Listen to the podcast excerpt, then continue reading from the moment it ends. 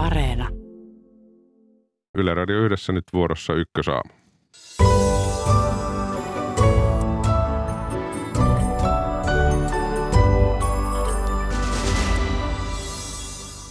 Ukrainan sota jatkuu jo neljättä viikkoa. Lähetyksen aluksi yhteys Lviviin Ukrainaan.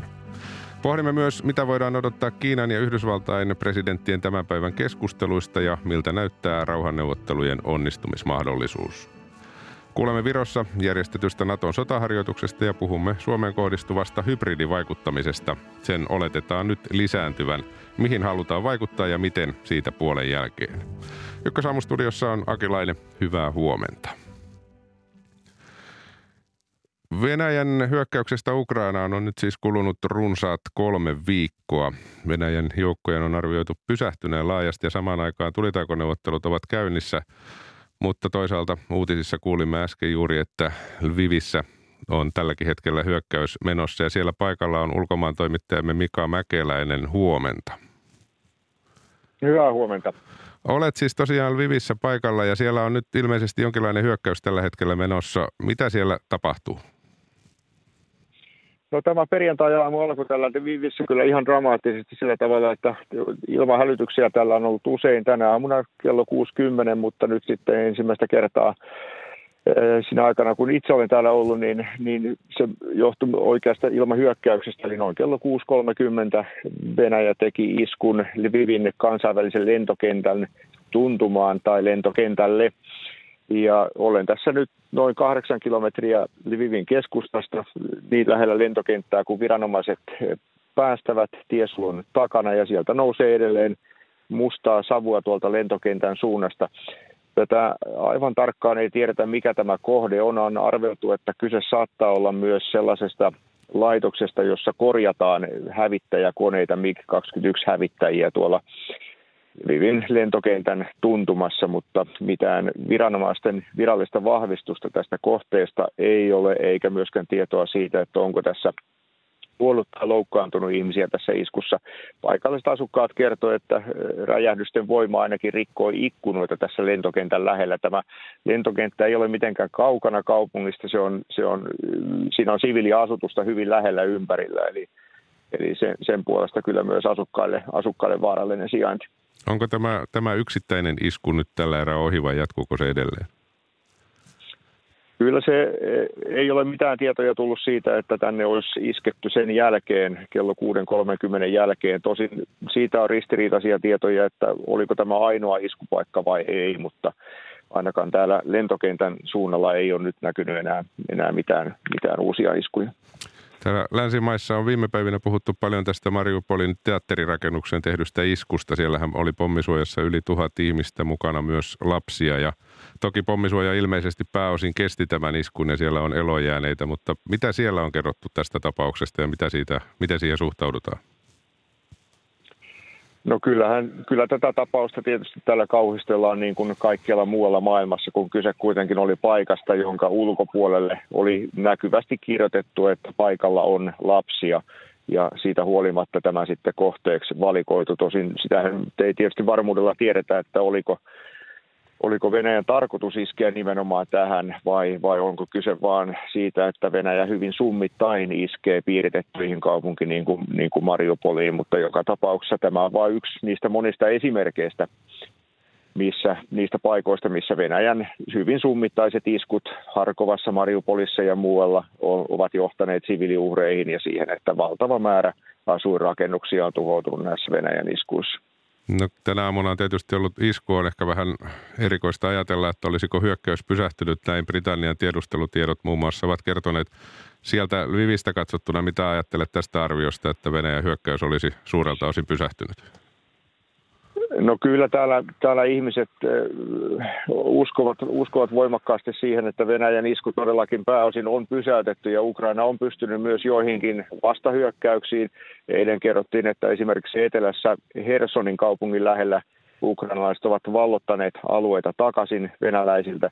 Mutta sitten toisaalta siltana myös kerrottiin tuolta Donbassin alueelta aivan Itä-Ukrainasta, että siellä Venäjän joukot ovat edenneet ja vallanneet useita uusia alueita. Eli, eli voi, voi ehkä sanoa, että tilanne rintamalla on sitten kuitenkin suhteellisen tasainen, mutta se mitä Ukraina ei pysty estämään on nämä Venäjän ilmaiskut ja massapommitukset kaukaa tykistöllä ja, ja, ja näin, että ne aiheuttaa täällä jatkuvia tuhoja ja niitä Ukraina on hyvin vaikea torjua. Miten siellä ajatellaan näistä rauhanneuvotteluista, jotka ovat meneillään? Uskotaanko siellä niihin? No kyllä täällä varmasti rauhaa toivotaan, mutta ei ehdoilla millä hyvänsä. Eli, eli ukrainalaiset ajattelee, että, että tätä sotaa on, on, on käyty niin pitkään ja niin, niin tuskallisesti, niin suuria uhreja, niin paljon on uhrattu, että ei voida suostua ihan mihin tahansa rauhanehtoihin. Että nyt kun tässä on väläytelty julkisuudessa ehkä lähinnä Venäjän vaatimuksia ja Venäjän kannalta sitä, että mikä tämä aseleposopimus voisi tulevaisuudessa olla, niin kyllä siinä on useita sellaisia kohtia, joita, joihin ukrainalaisten on hyvin vaikea suostua. Ja, ja kyllä täällä nähdään, että sota on voitettavissa ja, ja sen takia ei, ei voida tinkiä Ukrainan vaatimuksista mitenkään merkittävästi, mitä tulee esimerkiksi alue, Venäjän alueen vaatimuksiin tai Ukrainan itsemääräämisoikeuteen, niin kyllä täällä lähdetään siitä, että Venäjä on se, joka, joka näistä omista vaatimuksistaan tinkii, jos tässä rauhaa meidät neuvottelupöydässä saavuttaa. Kiitoksia tästä Mika Mäkeläinen sinne Lviviin, Länsi-Ukrainaan.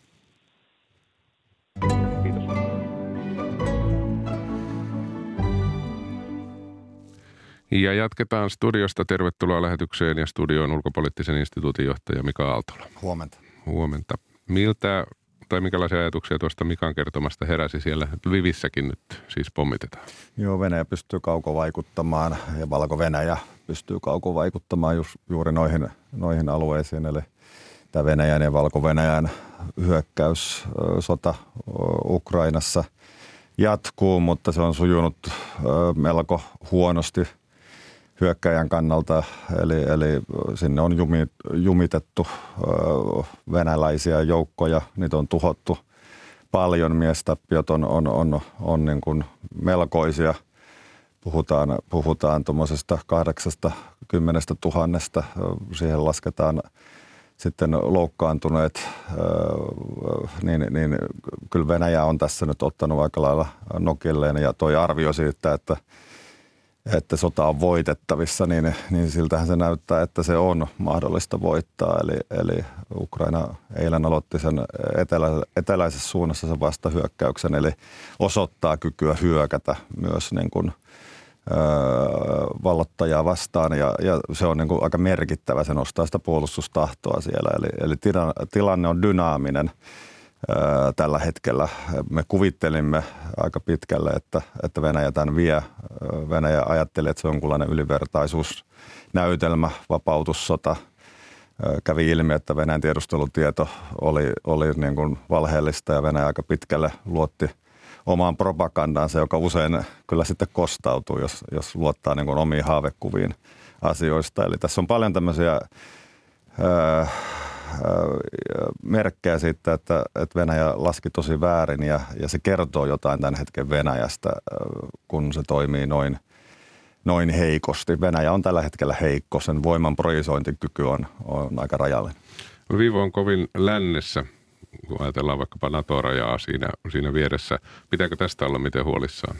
Esimerkiksi harha ohjuksista ja niin edelleen. Kyllä näistä, näistä tota, justiin tämä, siis lännen tavoitehan on ollut deeskaloida sota, eli rajata se Ukraina, joka tietysti on karmivaa ukrainalaisten kannalta se, että, että he joutuvat tämän hinnan ja taakan ottamaan ja, ja, ja ja, ja ukrainalaista siviiliväestö on, on, on tuhottu ja kaupunkeja on tuhottu, mitä on, on vuosikymmeniä sukupolvia rakennettu, niin, niin totta kai se, se ö, satuttaa. Mutta tämä lännen tavoite on siis se, että sota, sodan eteneminen tai ö, leviäminen saataisiin estettyä, kun me tiedetään Euroopan historiasta, miten tarttuva ilmiö sota on, kun sitä ei tavallaan kontrolloi kukaan, kun se on tuommoinen dynaaminen – niin on pyritty niin kuin välttämään sitä. Ei ollut toimitettu mitään siis niin kuin asejärjestelmiä, jotka koettaisiin niin kuin Venäjän näkökulmasta siihen, sellaisena, että niin kuin länsi liittyy tähän sotaan. Se on lohdutonta siitä, että Venäjä niin saa asetella sitten ne pelimerkit ja tavallaan ne rajat sille sodan, sodan käynnillä. Tämä nyt on ydinaseista vähän johtuvaa, eli, eli pelätään sitä ydinasekynnystä. Aina häikeilemättömämpi ydinasevalta pystyy konventionaalisessa sodassa niin kuin määrittelemään sodan säännöt ja, ja se tietysti on, on melko epäreilua ukrainalaisten kannalta. Ennen kuin mennään tuohon Kiinan, Kiinaan ja Kiinan asioihin, niin puhutaan pari sanaa noista rauhanneuvotteluista. Mitä tässä tilanteessa sinä ajattelet rauhanneuvottelujen etenemisestä? No, Ranskan ulkoministerihan sanoi, että ei Venäjällä ole oikeasti tavoitetta niin kuin mihinkään neuvottelutulokseen. Eli Eli tavoitteena on Ukrainan antautuminen, sitä neuvotellaan tavallaan sotilaallisella kentällä sitä, sitä asiaa ja, ja sitten pyritään saamaan aikaan se, että sota tulee niin kalliiksi Ukrainalle, että se rauha ehdoilla millä hyvänsä, niin, niin on kuitenkin parempi asioiden tila. Eli tavallaan se, se Ukrainan itsenäisyyden ö, rajoittaminen ja lamauttaminen niin, niin, niin, niin on, on Venäjän tavoitteena ja – ja kun tilanne on tämä, niin, niin sitten odotettavissa on, että jos tulitauko saadaan aikaan, niin se ei pidä. Ja tie rauhaan on vielä suhteellisen pitkä. Mutta toisaalta sitten Venäjä on ottanut sen verran nokilleen, että, että jossain tilanteessa ja, ja jossain kohdallahan Venäjän ed- e, kannattaa sitten neuvotella, jotta edes jotain saadaan sitten niin kuin tästä sodasta. Jonkunlainen voitto voidaan niin kuin julistaa. Onko aika jommankumman puolella? Siis koko ajan, siis jos historiallisesti katsellaan tällaisia vahvemman hyökkäyksiä heikomman kimppuun pitkässä juoksussa. Ja niitä on, on, on viimeisten parin sadan vuoden aikana nähty hyvin paljon näitä samanlaisia tapauksia, niin mitä pitempään asiat kestää, niin sitä enemmän se heikko pääsee niskan päälle, koska sen puolustustahto nousee koko ajan. Ja se, se tavallaan sitten peruuttaa sitä vahvemman etua, joka on siis aseellinen voima. Mutta Venäjähän ei koko arsenaalia vielä tässä ole käyttänyt, että se on pelätään siis sitä esimerkiksi kemiallisten aseiden käyttämistä, mitä käytettiin Syyriassa ja, ja, ja totta kai kaiken takana sitten on pelko siitä, siitä ydinaseesta, että miten Venäjä suhtautuu tilanteeseen, jossa se on jäämässä esimerkiksi tappiolle – miten se saa, sen, miten se saa kasvot menettämättä omaa mahtiaan niin kuin, korostettua. Itse näkisin näin, että se ydinasekynnys kuitenkin on Venäjälle niin iso asia, että, että sitä todennäköisesti ei tulla käyttämään, mutta tämmöiset niin välimuodot, radiologiset aseet, kemialliset aseet, mitä Venäjä on, on kehittänyt, niin, niin, niin sitä saa, saatetaan nähdä jatkossa. Eli sota vielä intensiivi, siellä keskustassa rajuuntuu. Hmm. Otetaan tähän kohtaan yhteys kirjeenvaihtajamme Kirsi Crowleyin Pekingiin. Iltapäivää Pekingiin. No, hyvää huomenta sinne. Yhdysvaltain presidentti Joe Biden siis keskustelee tänään Ukrainan sodasta Kiinan presidentin Xi Jinpingin kanssa. Mitä siellä näitä kaksikon keskustelulta odotetaan? No tiedetään sen verran, että, että Bidenin odotetaan tietysti varoittavan, että Kiinan minkäänlaisella avulla Venäjälle olisi seurauksia, ähm, jos Kiina auttaa Venäjää sotilaallisesti tai selviämään näistä lännen pakotteista. Täällähän äh, Kiinahan ei ole kieltänyt eikä myöntänyt, että se auttaisi, mutta sehän on järjestelmällisesti myös sanonut, että Yhdysvallat levittää disinformaatiota, eli käytännössä puhuu pötyä. Täällä puhutaan äh, yleensä esimerkiksi viimeksi, kun oli äh, korkean tason tapaaminen, niin puhuttiin siitä, että että, että osapuolet puhuivat nimenomaan Taivanista, että, että siellä on puheessa myös tämä koko iso ongelmavyyhti Yhdysvaltain ja Kiinan välillä, joka myös painaa tässä tilanteessa, mutta kyllä odotetaan tietysti tietoa siitä, että mitä puhutaan nimenomaan Ukrainasta ja Venäjän hyökkäyksestä. Tämän aamun uutinen on myöskin se, että uutistoimisto Bloomberg kertoo, että Kiina yrittäisi keksiä tapoja pehmentää länsimaiden Venäjän vastaisten pakotteiden taloudellisia vaikutuksia. Tämä on aika lailla toinen arvio kuin se, mitä esimerkiksi Suomessa on viime päivinä eilenkin esitetty. Onko tilanne käytännössä nyt Kiinan suhtautumisessa täysin auki? Se, si, sitä ei tiedetä. Kiina pelaa korttinsa niin, että se istuu orrella kaiken aikaa. Sillä on aina tarpeeksi tilaa, että se pystyy sitten liikahtamaan mihin suuntaan tahansa tilanne vaatii. Mutta Yhdysvalloilla on selkeästi näyttää olevan jonkinlaista tietoa, että Kiina olisi myötämielinen Venäjälle, että se voisi tarjota esimerkiksi lennokkeja tai muuta sellaista.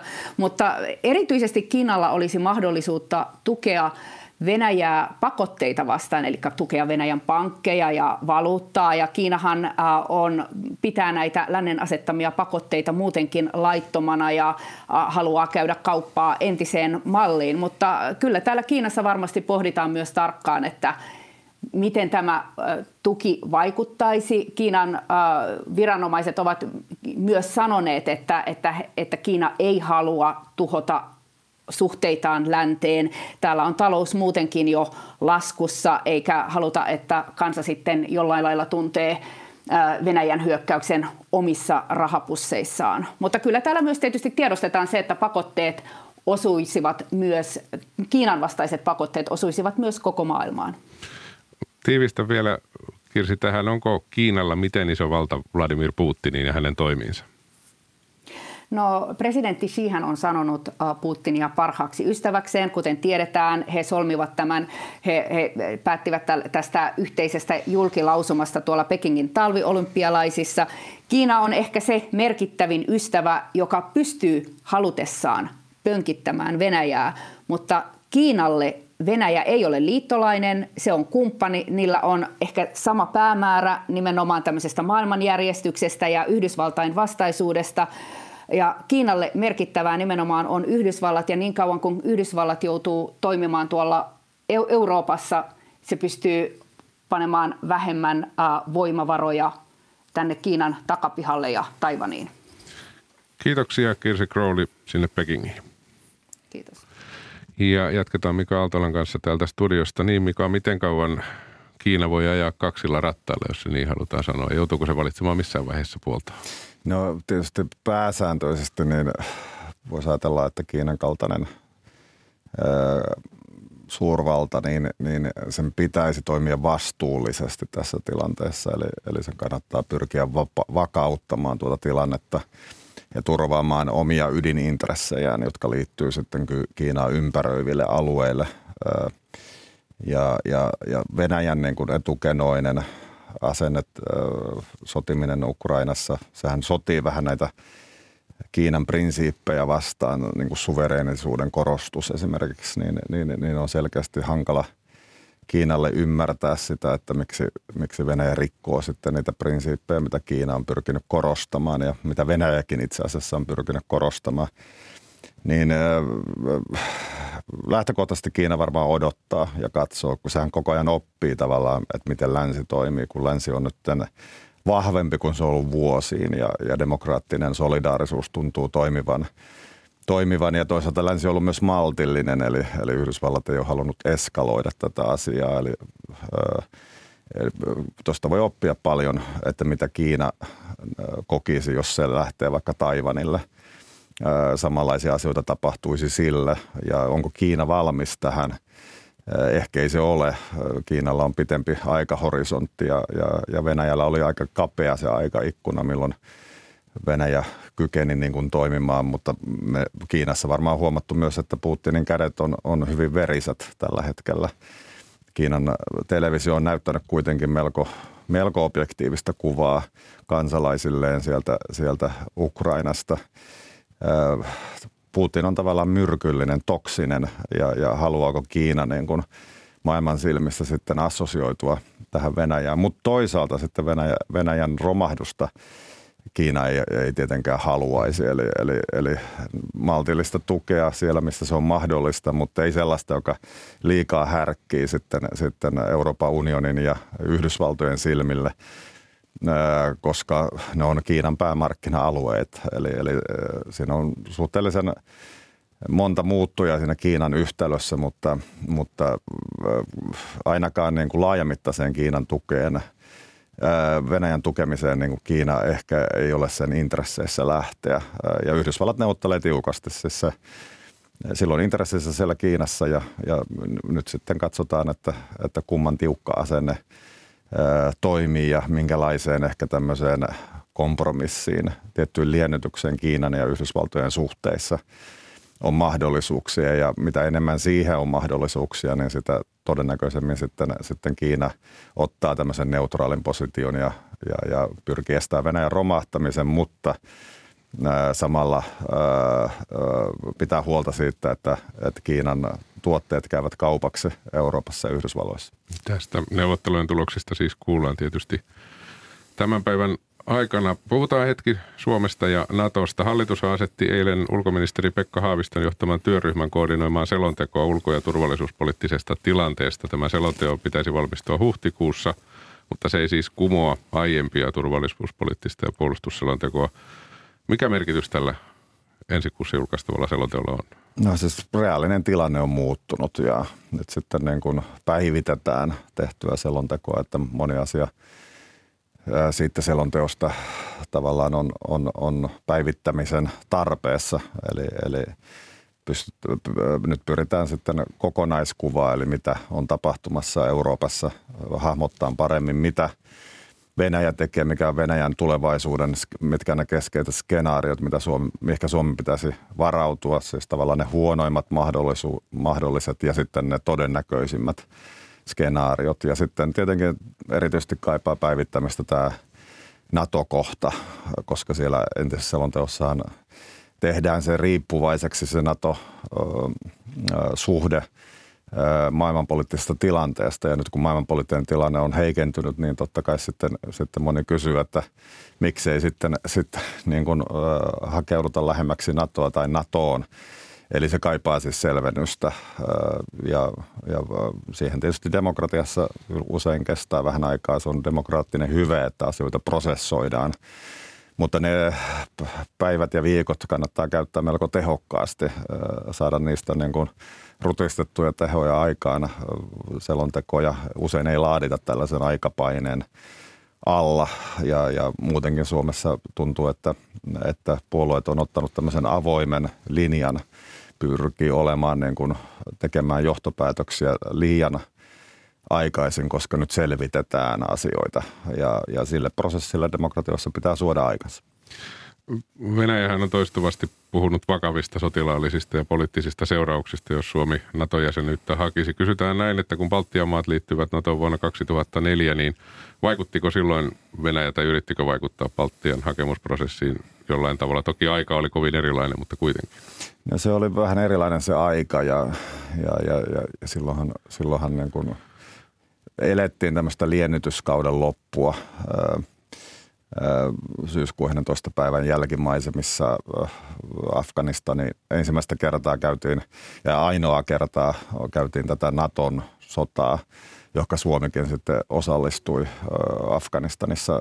Eli yksi ainoa kerta, kun artikla 5 on laukaistu, on, on se syyskuun 11. päivä. Ja, ja, ja NATO-maat on kyllä käyneet sotia, mutta NATO ei ole käynyt muita sotia.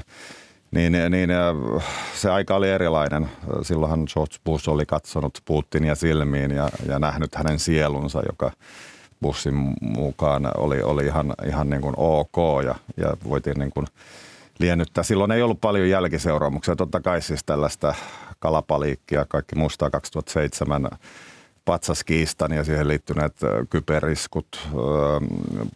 Kaikki muistaa Venäjän joukkojen vetäytymisen Baltiasta. Eli oli paljon tämmöistä hankaluutta. Nyt Venäjä tietysti on muuttanut tilanteen itse, että se on etukenoisesti esimerkiksi Suomen ja Venäjän kaupan lamauttanut ilman, että se millä lailla liittyy Suomeen. Se, se asiallinen pelot NATO-jäsenyyden mahdollista seurauksista, niin Venäjä on itse asiassa niitä jo ennalta – ehkäissyt, mutta se korostaa näitä sotilaallisia keinoja ja totta kai siis Suomen kannattaa niin kuin oma turvallisuusympäristö huomioida NATO-päätöstä tehtä, tehtäessä, mutta siis kaiken keskiössä on Suomen oma puolustus ja turvallisuus, ei siis Venäjän ää, turvallisuus tai, tai puolustus. Tai uhkaukset. Niin. Kiitoksia tästä ulkopoliittisen instituutin johtaja Mika Aaltolla. Tämäkin keskustelu taatusti jatkuu. Kiitos.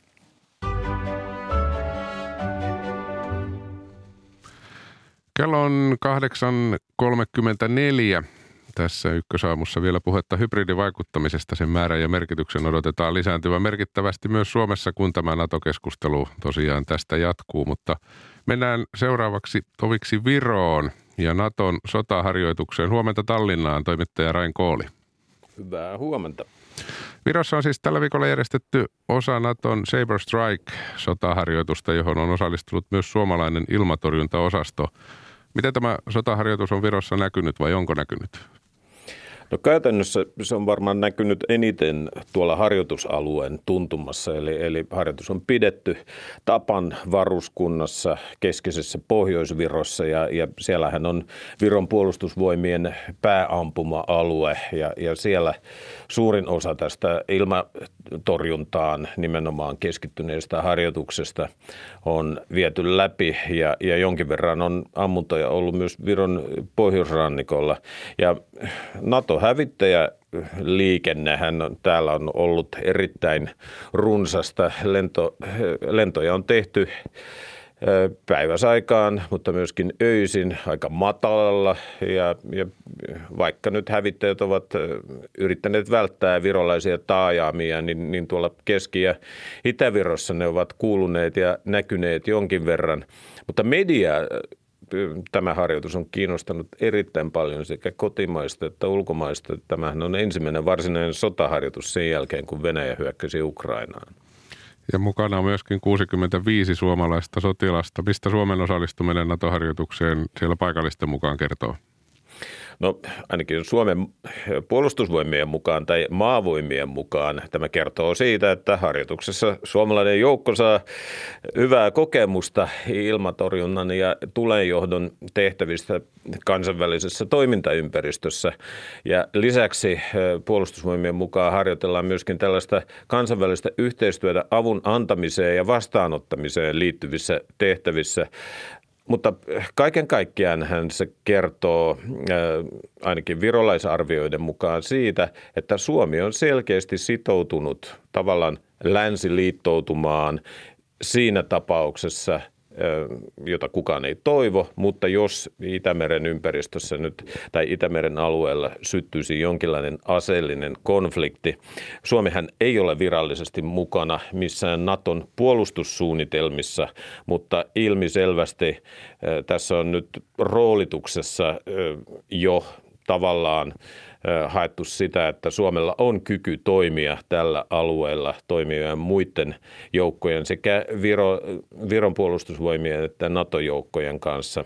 Ja tähän harjoitukseen esimerkiksi Suomi on tuonut sellaista kykyä, jota Virolla itsellään ei ole, eli keskipitkän matkan ilmatorjuntaa ja, ja se voi antaa tiettyä osviittaa siitä, että mitä esimerkiksi nyt kriisitilanteessa Suomelta myöskin Virossa toivotaan. Ja harjoituksia tietysti tämän kevään aikana on siellä tulossa lisääkin, mutta puhutaan Ränko oli hetki Ukrainan pakolaisista. Virohan on ottanut vastaan pakolaisia ainakin suhteessa väkilukuun enemmän kuin Suomi. Mikä siellä tilanne on tämän suhteen? No, tilanne on tällä hetkellä sellainen, että Viroon on saapunut yli, runsaasti yli 20 000 pakolaista Ukrainasta. Noin 6 000 heistä on jatkanut matkaansa ilmeisesti sitten Suomeen tai, tai Ruotsiin. Tosin lauttayhteys on aika katkonainen tällä hetkellä Tallinnan ja Tukholman välillä, niin varmaan suurin osa on lähtenyt sitten jatkanut Suomeen. Mutta Viroon on jäänyt 18 000 ukrainalaista pakolaista ja se on nyt tosiaan väkiluku lukuun suhteutettuna samanlainen määrä kuin Suomessa Suomen olisi muutamassa viikossa tullut 75 000 ukrainalaista ja, ja jokainen voi nyt vähän suhteuttaa tätä näihin lukuihin. Hän ei päästy edes vuonna 2015 pakolaiskriisin aikana. Miten Viro on ottanut pakolaiset vastaan? Mikä on kansalaismielipide ja riittääkö kapasiteetti eri tahoilla? Hyvä kysymys. Nämä on kaksi vähän eri asiaa. Kansalaismielipide on sellainen, että kyllähän kaikki sympatiat ovat ukrainalaisten pakolaisten puolellaan, varsinkin kun nähdään, että sieltähän ei tule nuoria miehiä, vaan nimenomaan naisia, lapsia ja, ja vanhuksia ja kaikkein haavoittamassa asemassa olevia.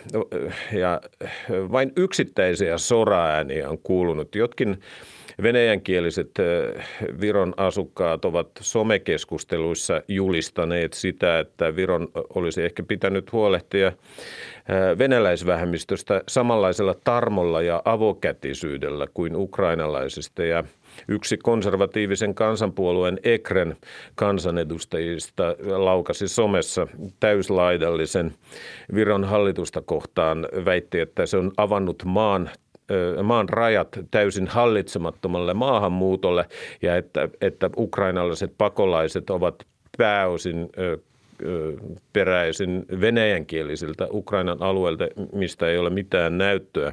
Mutta virallinen Virohan on ottanut ukrainalaiset pakolaiset vastaan niin hyvin kuin on mahdollista. Virollahan ei ole kokemusta tällaisesta isosta pakolaisaallosta. Nyt on poliisi- ja rajavartiostolaitos perustanut tällaisen kriisiesikunnan ja, ja hallitus eilen päätti, että, että käytännössä nyt kaikki kulut, mitkä liittyvät pakolaisten tuloon, majoitukseen, myöskin opetuksen järjestämiseen pyritään hoitamaan Viron hallituksen voimin. Eli, eli rahaa kyllä on tarjolla. Kyse on lähinnä siitä, että riittävätkö esimerkiksi majoituspaikat, jos ihmisiä tulee samaan tahtiin lisää, eli, eli usean tuhannen ihmisen päivävauhdilla.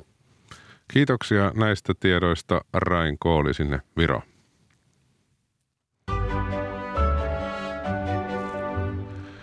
Kello on 8.40 ja jatketaan tavallaan saman teeman kiertämistä Natosta. Tässä on puhuttu tuosta Venäjän hyökkäyksestä ja kaikkeen tähän liittyy tietysti hybridivaikuttaminen, josta puhuttiin jo ennen tätä hyökkäystä paljon ja nyt siitä puhutaan yhä kiihtyvään tahtiin. Tervetuloa lähetykseen Euroopan hybridiosaamiskeskuksen haavoittuvuudet ja resilienssiverkoston johtaja Jukka Savolainen.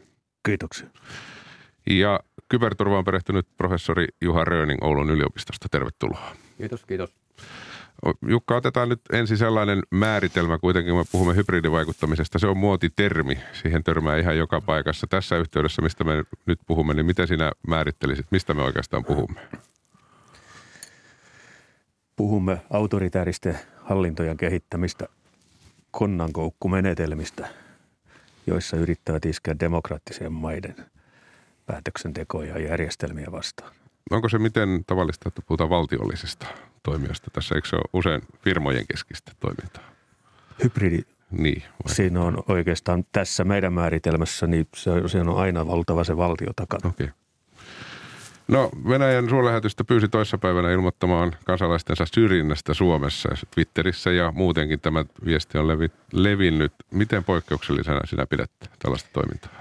No en ole huomannut, että joku lähetystö joskus olisi tehnyt näin.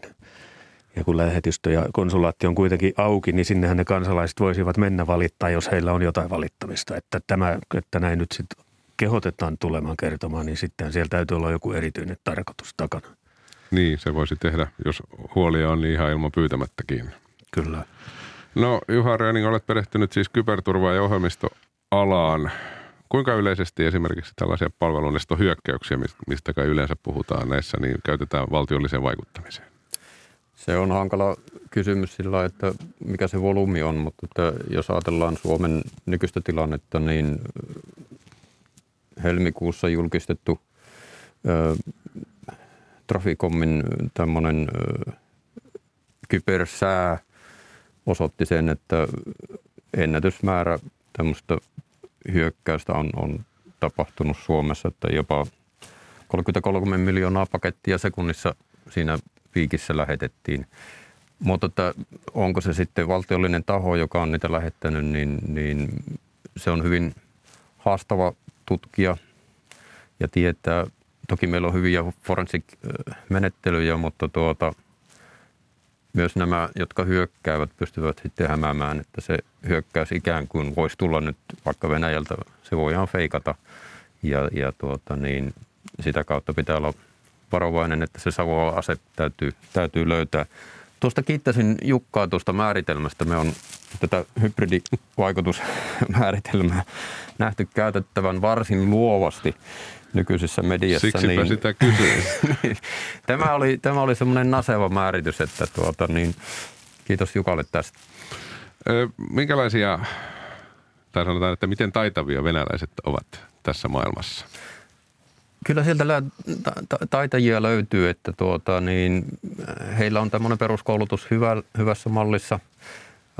Jos ajatellaan ihan Neuvostoliiton aikaista toimintaa, siellä matematiikan ja fysiikan opettaminen on ollut ja oppiminen on ollut hyvällä tasolla. Jos nämä taidot osaa, niin ei ole mitään estettä, etteikö pystyisi ohjelmoimaan hyvin. Että uskon, että heidän ohjelmointitaidot ovat yhtä hyviä kuin, kuin meillä tai, tai muualla maailmassa. Onko Ukrainalla sama perimä niin sanotusti Neuvostoliiton ajolta, eli tällainen osaaminen vai, vai mikä heidän tilanteensa? Kyllä on, on, on samanlainen ja, ja varsinkin nyt tässä alkuvaiheessa, mitä nyt on lehdistön kautta saatu sitten tietää eri medioiden kautta, niin ukrainalaiset on aika hyvin onnistuneet sitten tässä torjunnassa. Heillä on, heillä on kyky havaita, että, että järjestelmissä on jotakin vikaa ja sitten myös kyky toipua niistä. Toki he ovat saaneet ilmeisesti apua myös esimerkiksi USAn puolelta. Sodan aikana tietysti tilanne on sellainen, että oikein mihinkään viestintään ei kauheasti uskalla luottaa. Tässä on väärennettyjä videoita nähty jo tähänkin mennessä. Jukka, miten, Jukka Savolainen, miten paljon uskot, että tulee näitä niin sanottuja deepfake-videoita lisää? Niin, niitähän ei ole kauhean paljon vielä näkynyt, mutta... Jotain antautumisvideoita oli, että olisi jo antauduttu, mutta, mutta ei vielä nyt varmaan laajassa mittakaavassa. Ei. No sehän on käytettävä vaan sellaisessa jossain hetken tilanteessa, missä se vaikutus halutaan synnyttää, niin tällainen antautuminen sun muu. Sitten täytyy kuitenkin muistaa semmoinen piirre, että kun ihminen näkee sen deepfake-videon, niin siitä syntyy muistijälki ja siitä syntyy tunnemuistijälki. Ja se ei sitten oikeastaan korjaudu, vaikka tieto, tietoisen tasolla se uutinen korjataan myöhemmin. Eli tarkoitat, että vaikka ihminen tavallaan tietää, että tämä ei pidä paikkaansa, niin se jotain vaikuttaa hänen kuitenkin. Jos olet kokenut voimakkaan tunteen, esimerkiksi inhotuksen tai raivon tunteen jonkun uutisen ansiosta, niin se sitten ikään kuin jää sinne hermostoon muistiin.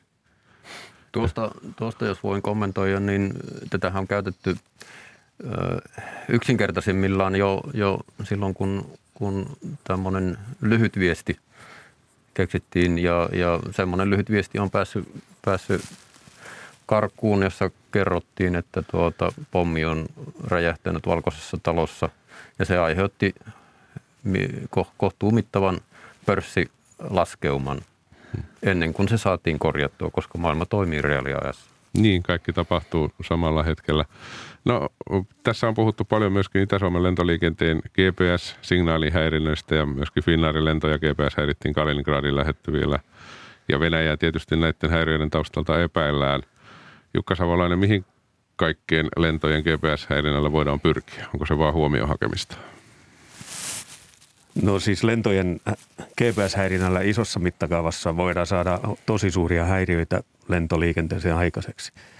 Mutta nyt juuri näistä tapauksista niin täytyy sanoa, että luultavasti kysymys ei ole siitä, että esimerkiksi, että Kaliningradin alu suunnalla on häiritty Finnairin konetta. Se ei toimi niin, että se häirintä kohdistettaisiin yhteen koneeseen enimmäkseen, vaan tuota, no, siellä on sitten häirintälähetin, jonka tehtävä on sillä alueella estää GPS-paikannus. Ja, ja se häiritsee kaikkia. Kyllä, kyllä. Ja. No Juha Röning, tässä tietysti mietitään monenlaisia näkökulmia Suomen näkökulmasta. Onko meillä Suomessa venäläistaustaisia ohjelmistoja käytössä? Kyllä meillä jonkun verran on, on niitä käytössä, että äh, löytyy esimerkiksi tuota niin, ihan tämmöinen palvelualusta, jolla pystyy lähettämään viestejä. Mutta kohtuu hyvin se on tehty, että siinä kuitenkin salataan viesti, jos, jos näin halutaan, niin päästä päähän, että sillä lailla se nyt ei ainakaan käyttäjän kannalta ole vielä ollut ongelma. Niin, maalikko tietysti miettii, että onko siellä jotain salaportteja. Öö, oikeastaan se salaportti on, on näissä yleisissä alustoissa, mitä nyt käytetään viestinnässä, niin se, että me annetaan vähän liian helposti sitä omaa tietoutta sinne. Ja siihen ei sitten tarvita tätä varsinaista salaporttia, vaan suomalaisen voi ilmeisesti ostaa sillä vesiämpärillä jonottamaan. Että tuota, se, se on sen huolestuttava asia, että täytyy olla tämmöinen niin kuin, tämä perustoiminta kunnossa, että tuota, niin, omat järjestelmät täytyy päivittää ja, ja pitää se oma piha siistinä ja, ja tuota niin, sit, sitä kautta niin pystytään jo eliminoimaan näitä haittoja, mitä näissä ohjelmissa voisi olla. Kaikki keskustelut näinä aikoina tuntuvat kiertyvän tähän, tähän NATO, NATO-asiaan. Mennäkö vai eikö mennä? Jukka Savolainen, tätä keskustelua tietysti käydään. Kuinka todennäköisesti tähän keskusteluun kohdistuu hybridivaikuttamista? melko varmasti pitäisi kohdistua, koska se on, Venäjä on suora itsekin sanonut, että Suomen NATOon liittyminen olisi heidän etujensa vastaista. Niin sitten olisi aika loogista, että he yrittävät siihen keskusteluun vaikuttaa jotenkin niin, että suomalaiset eivät haluaisi NATOon liittyä. Montenegrossa esimerkiksi NATO-vaaleja pidettiin 2016, niin Montenegro on sitten nostanut syytteitä Venäjän turvallisuuspalveluupseereita vastaan vallankaappauksen masinoinnista edelliselle päivälle. Että ku, melkeinpä voisi sanoa, että venäläisten kuuluisi nyt yrittää vaikuttaa siihen.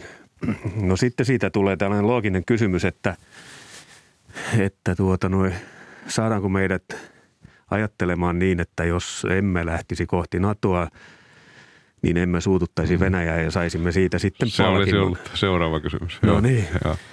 Niin minä en oikein nyt usko, että tämä logiikka enää toimii, että venäläiset on puhuneet siinä itsensä nyt pussiin, koska he ovat esittäneet näitä historiallisia väitteitä. Suomi on tehnyt kansanmurhaa Karjalassa ja vuoden 17 päätös Suomen irtoamisesta imperiumista oli laiton. Ja sitten tuota, no, nyt on nämä tällä hetkellä nähtävissä olevat jutut – sen lisäksi on sanottu, että amerikkalaisia asejärjestelmiä ei saa olla. Venäjän lähinaapureissa no, meillä on 90-luvulta saakka ollut jo. Eli siinä on sellainen paketti valmiina, että mikäli he esittävät jonkinlaiset sotilaalliset perusteet vielä, mitä Suomesta tarvitaan, niin heillä on siis valmius toimia Suomeen vastaan ilmankin tätä NATO-prosessia. Joten ajattelisin, että tämä tilanne näyttää siltä, että se, että suomalaiset lähtisivät hakemaan NATOon, niin ei, ei enää nosta riskejä. Tuo lista, jonka esitit, se kuulosti jotenkin tutulta, kun miettii Ukrainaa. Sanoppa muuta. Et halua siihen ajatukseen ottaa sen enempää kantaa. No, se ajatus oli siinä. Se kuulostaa samalta. Mitkä ne keinot voisivat olla, koska tällainen tuntuu hyvin rumasti sanottuna kököltä usein tällainen vaikuttamisyritys jossain keskustelussa, joku trolli sanoo jotain. Mikä voisi tehota? Onko sellaista keinoa? Joo, niin. Jos ajatellaan, haluttaisiin muokata suomalaisten NATO-kantoja. Niin. Ehkä palaan nyt siihen, että venäläisten toiminta saattaa olla tässä niin kuin meidän kannalta katsoen kömpelöä ja toimii itseään vastaan. Juha Röning, sinä olet puolestasi näiden asioiden parissa ollut kauan. Millä mallilla meillä tämä torjunta ja ylipäätään tämä tunnistaminen, että tunnistetaan, että tämä nyt on vaikutusyritys eikä oikeastaan mitään järkevää, niin millä mallilla meillä ollaan? No minusta meillä on, on sekä kansallisella tasolla että, että sitten yksityisellä tasolla niin hyvällä mallilla. Kansallisella tasolla erityisesti niin meillä on kyky havaita tämmöistä vaikuttamista. Meillä on kyky toipua tästä vaikuttamisesta. Ja jos ajattelee niin Suomea tämmöisellä kansallisena toimijana, niin meillä tämä kriittinen infra, kriittinen huolto on, on tehty niin, että se ei ole pelkästään valtio, vaan siinä on myös yksittäisiä yrityksiä. Ja nämä yksittäiset yritykset antavat niin vertaistukoja toisilleen.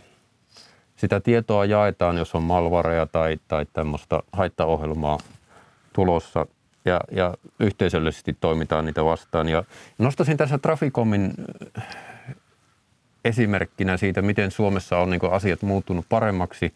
Meillä on kyberturvallisuuskeskus, joka pitää huolta, ilmoittaa, minkälaisia haittaohjelmia on olemassa, ränkkää ne haittaohjelmat ja antaa ni, niihin sitten ohjeet, että miten niiden kanssa täytyy toimia. Niin silloin tämä kansallinen taso on, on, on hyvin suojattu. Entistä enempi ihmiset on, on tietoisia nyt näistä asioista. Näitä on nostettu esille ja ymmärretään jo, että täytyy ohjelma päivittää, ei vanhoja ohjelmia kannata käyttää. Mutta sitten yritystasolla pitäisi myös tietää, että tuota, kun yrityksessä on käytössä ohjelmistoja, minkä kanssa ne toimivat, olla tietoinen siitä, mikä on se kokonaisverkko. Ja jos siivoaa sen oman pihan, niin sitten sit tuota, ollaan paljon paremmassa asemassa. Ja minusta nämä asiat on kunnossa Suomen tasolla. Miten todennäköistä on sellaista, että se, että kyberturvan puolella on sellaisia vaikuttamiskeinoja, joista meillä ei ole vielä tunnistettu, joista, joita me emme tajua vaikuttamiseksi? Öö, no uskoisin, että näin on. Me eletään, siis ryhmässäni haetaan Oulun yliopistossa ohjelmistojen haavoittuvuuksia, heikkouksia ja, ja näitä heikkouksia löydetään. Puhutaan nollapäivä heikkouksista. Niitä ei ole kukaan aikaisemmin löytänyt ja niitä jos pystytään käyttämään, niin silloin pääsee näitä ohjelmia sitten herrattamaan. Ää, uskon, että samankaltaista asiaa voi tapahtua sitten tällä vaikuttamispuolella. Tuolla lainsäädäntöpuolella asiaa voi miettiä Jukka Savolainen niin, että nykyinen valmiuslaki tuli voimaan 12 2012. Maalikko ajattelee, että siinä aikana kaikki on näissä asioissa muuttunut, mutta onko näin? Onko, onko päivittämisen tarve miten iso, koska se on nyt menossa? No, tai varma, alkama, varma, alkamassa. Niin, kyllä se on tarpeellista päivittää, että siitä tästä maahanmuuttoasiasta on puhuttu erityisesti, niin totta kai sinne saada valmiuslailla hyötyjä, jos se sinne kirjataan, että se on peruste valmiuslain mukaisten val- lisävaltuuksien antamisesta, antamiseksi viranomaisille, että on tarpeen. Oletko samaa mieltä? Kyllä. Ja olen itse näissä työryhmissä nyt mukana. Erityisesti vahtityöryhmän nostaisin esille. Siellä keskustellaan sitä, että miten näissä meidän virastoissa ja, ja yhteyksissä täytyy sitten toimia jatkossa. Ja tämä tietoturvallinen strategiapäivitys on myös menossa tulossa kohta lausunnolla.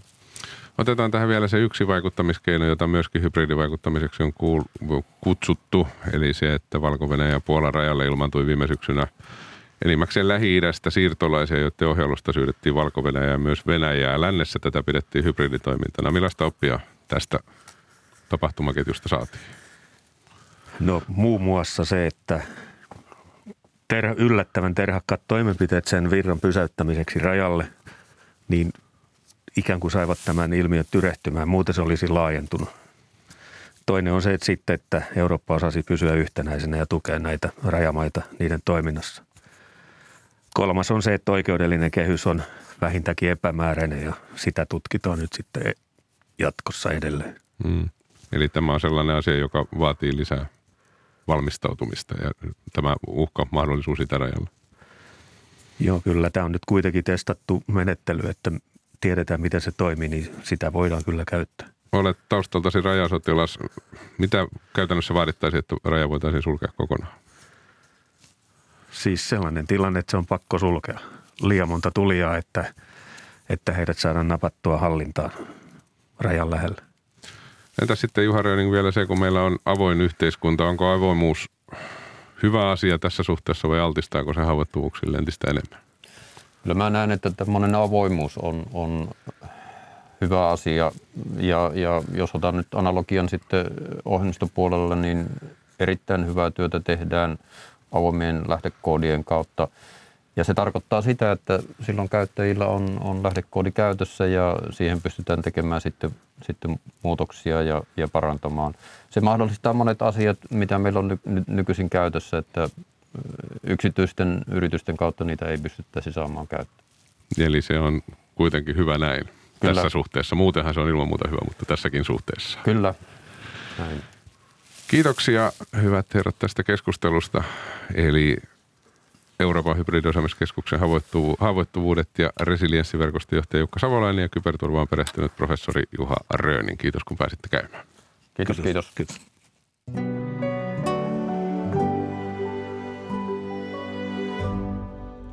Todetaan tähän kohtaan, että huomenna lauantaina ykkösaamun vieraana on Viron ulkopoliittisen instituutin johtaja Kristi Raik ja häntä haastattelee Seija Vaherkumpu ja lauantaisin ihan ykkösaamu Yle TV yhdessä ja Yle Radio yhdessä alkaa kello 10.05.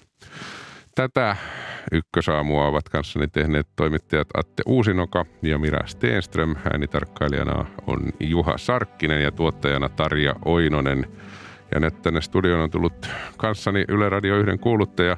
Nimimuistin kanssa on vähän niin ja näin, mutta Juha Salomaa. Kyllä, huomenta. Tervetuloa ja Kiitos. huomenta. Minkälaisia kuunteluvinkkejä päivää? Otetaan iltaa vinkki, kun on suora RSO-ilta, eli Radion Sinfoniaorkesteri jälleen konserttoi ja suora lähetys 19 jälkeen.